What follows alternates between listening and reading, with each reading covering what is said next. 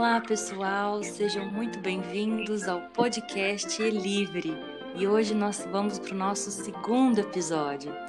Eu sou a Thaís, professora de português, e hoje nós teremos um bate-papo muito interessante sobre inglês. E nesse episódio temos a participação da professora Aline. Seja bem-vinda, Aline. Oi, muito obrigada. Muito bom conversar com você aqui. Ah, bacana. Vamos lá. O que a gente vai falar hoje, Aline? Vamos falar um pouquinho sobre o contexto do inglês nas escolas.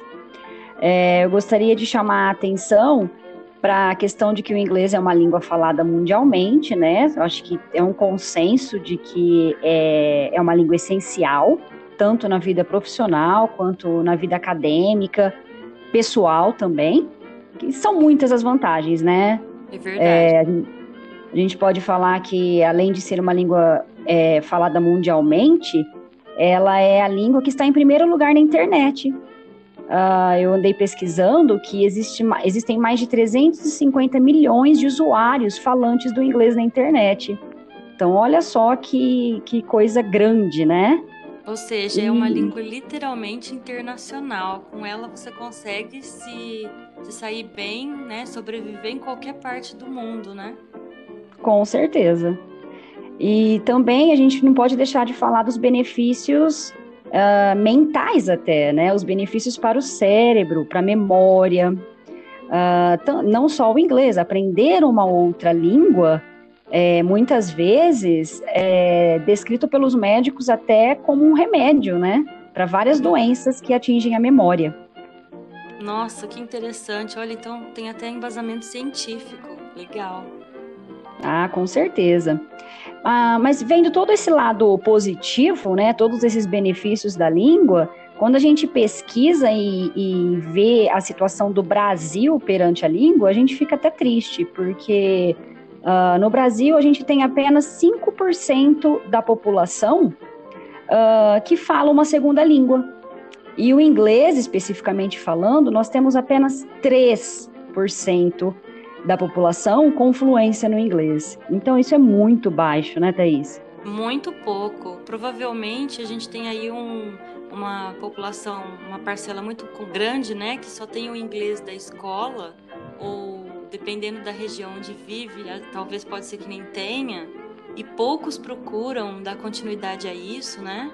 E talvez por desconhecimento ou talvez porque não dê importância mesmo ao valor que o, esse idioma tem, né? Tanto cognitivamente como socialmente, né? Porque ele realmente é um abridor de portas. Quer dizer, uma pessoa que fala o inglês fluentemente, além dela conseguir se desenvolver bem é, em, é, em outros países, em outras situações, ela pode ser um intérprete, um tradutor, não é?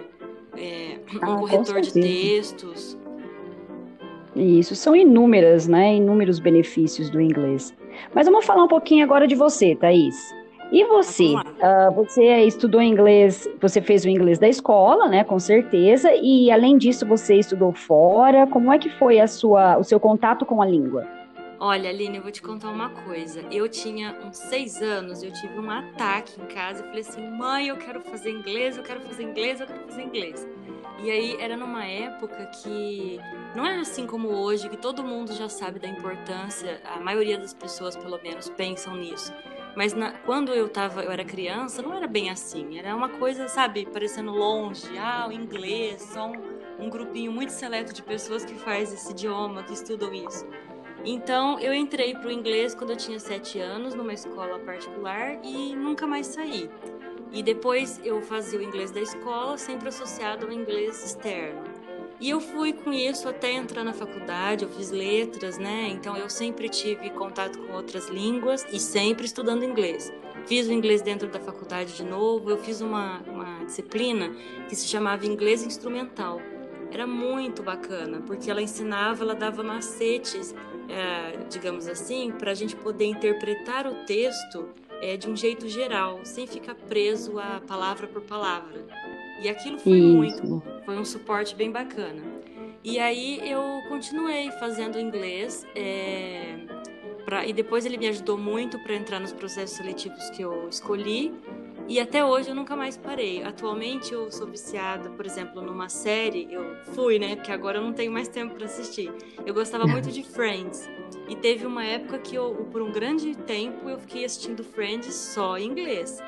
E eu achei assim muito, muito legal. Eu, hoje eu descubro, Aline, que tem mil formas com essa questão da internet aí acessível para tanta gente, tem mil formas de se desenvolver o estudo do inglês. Você pode assistir séries, você pode acompanhar músicas, né? Tem ah, os blogs, certeza. Você pode ler jornal, as notícias, receber inglês.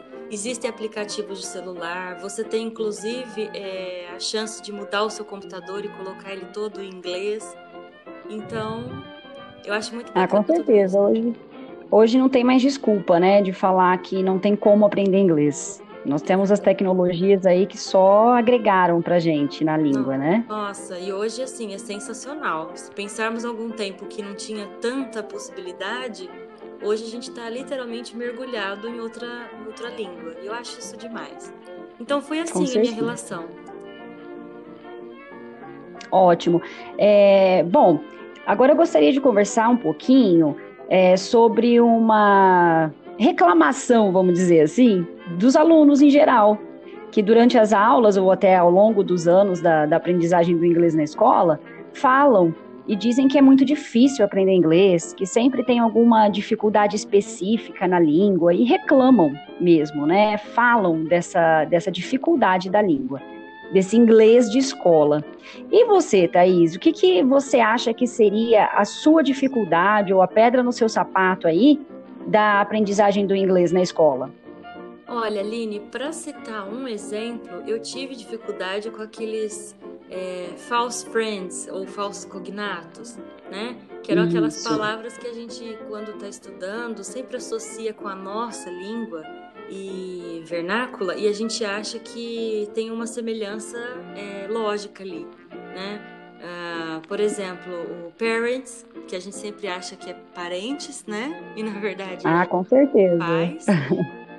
college, é, que a gente já vai associando, ah, é colégio, na verdade é faculdade, a library, que é a livraria, a gente fala livraria, mas não é, é a biblioteca. Então, os false friends, para mim, era o que pegava no meu sapato, literalmente. Ah, ele não era, não era, não era só com você, Thaís. Isso acontece, assim, é, corriqueiramente. Todos reclamam disso, com certeza. Mas também, uma vez que a gente é avisado, né? Por exemplo, parents, uma vez que, que você está numa leitura e, e o professor ou alguém te indica que esse parents é um, um false cognate, né? Um false friend, é, também já dá para aprender, né? Já fica gravado, você acha? Ah, sim, com certeza. A gente já vai fazendo essas associações.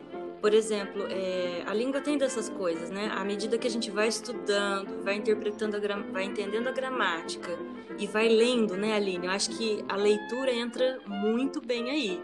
Quanto mais a gente lê, a gente vai entendendo a lógica do funcionamento da língua e dentro do contexto da oração, do parágrafo, a gente também consegue inferir na dúvida ali o significado daquele termo, né? E isso é uma, uma das coisas que o, por exemplo, o inglês instrumental me ajudou, me auxiliou muito. Então, por exemplo, se você está é, lendo um trecho lá e fala lunch, aí você fala, não, não é lanche, eu já sei que é almoço, olha o contexto aqui da, da, da oração.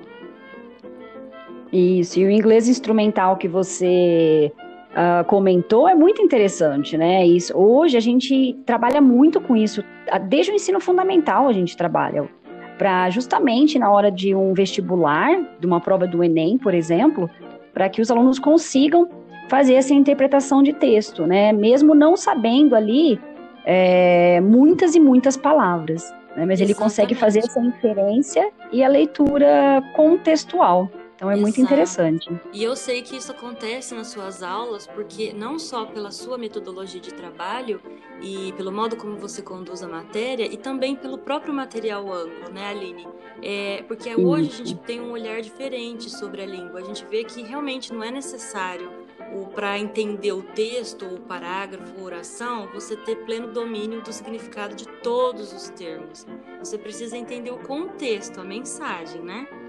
E, e, aí é interessante, então, nesse sentido, é, a gente pensar nisso, porque como que a gente chega nesse patamar de compreensão? À medida que a gente lê, né? E vai treinando o raciocínio, e vai lendo, vai tentando, vai errando, mas não tem outra forma. E realmente, aí você chega num ponto que você lê a oração, lê o parágrafo, pode ficar uma outra palavra para trás, mas a mensagem final você consegue captar, né? E eu acho que é realmente isso que importa. E com certeza é o nosso objetivo como professor hoje, é fazer com que o aluno chegue nesse resultado. Bom, uh, apesar de toda essa dificuldade, então, né, Thaís, de tanto do ensino quanto da aprendizagem do inglês na escola e do inglês no país em geral, uh, acho que é necessário a gente deixar a mensagem, então, de que uh, nós precisamos ter em mente que o inglês é a maneira mais indicada aí para a gente ampliar esses nossos horizontes de comunicação, né? Até de um intercâmbio cultural. Uh, se a gente for pensar de maneira bem simples, a gente chega à conclusão de que é a maneira de nos comunicar com o mundo. O inglês é, é ele que nos permite essa comunicação mundial certo? Certo, com certeza. Olha, eu vou até contar uma curiosidade aqui. Eu gosto, eu atualmente eu estudo francês e eu tô assistindo muitos filmes em francês. Você acredita que na França as pessoas quando elas recebem os, eles recebem muitos turistas, obviamente, é, principalmente Paris, que é uma cidade internacional, vamos dizer assim. E os franceses, a maioria, acho que 90% dos franceses falam inglês demais, demais. Então, os filmes, é, quando eu estou assistindo, sempre tem uma situação em que eles chega um turista, uma pessoa de fora, e eles começam a se comunicar em inglês. E eu falo, gente, olha que interessante, o francês fala o inglês tão bem e nós brasileiros que estamos aqui, por exemplo, eu penso em, em mim, no interior de São Paulo, não é da cultura nossa ainda essa, não é unânime, né? A maioria das pessoas terem esse acesso e desenvolver e se comunicar em inglês. Ainda como você falou, é 5% da população, é muito pouco. Muito, muito pouco mesmo, infelizmente. Às vezes a gente tem que viajar, né, sair do país para valorizar essa língua que já é tão valorizada é, em países de primeiro mundo, né? Verdade. Então, realmente fica a dica aqui para que aqueles que ainda não não dão devido valor, que comecem a pensar nessa, nessa comunicação global aí que o inglês pode trazer. Aí, pessoal, fica a dica, hein? Inglês é uma coisa sensacional, vale muito a pena desenvolver e eu tenho absoluta convicção de que realmente uma pessoa que aprende o idioma e o desenvolve e é, tá sempre treinando, praticando, porque o cérebro também tem dessas coisas, né? A gente precisa praticar, senão esquece. É, não é tempo perdido de forma alguma, só enriquece a sua vida em vários sentidos. Com certeza. Sempre lembrando também que além do inglês, outras línguas, uma segunda língua é, é muito interessante, né? A gente comentou muito do inglês, porque o inglês é a língua mundial, mas a questão de aprender uma outra língua é, já nos beneficia, né? Beneficia o nosso cérebro. Então nós precisamos ter isso em mente. Faz muito bem. Sem dúvida.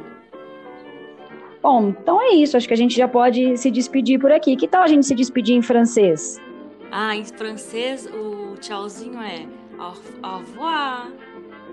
Au revoir. bye bye. See you soon, Thaís. Tchau, see you soon. Thank you. Peace. E para terminar, eu não poderia deixar de falar do, do false friend mais enganoso de todos, né? Que é o famoso push.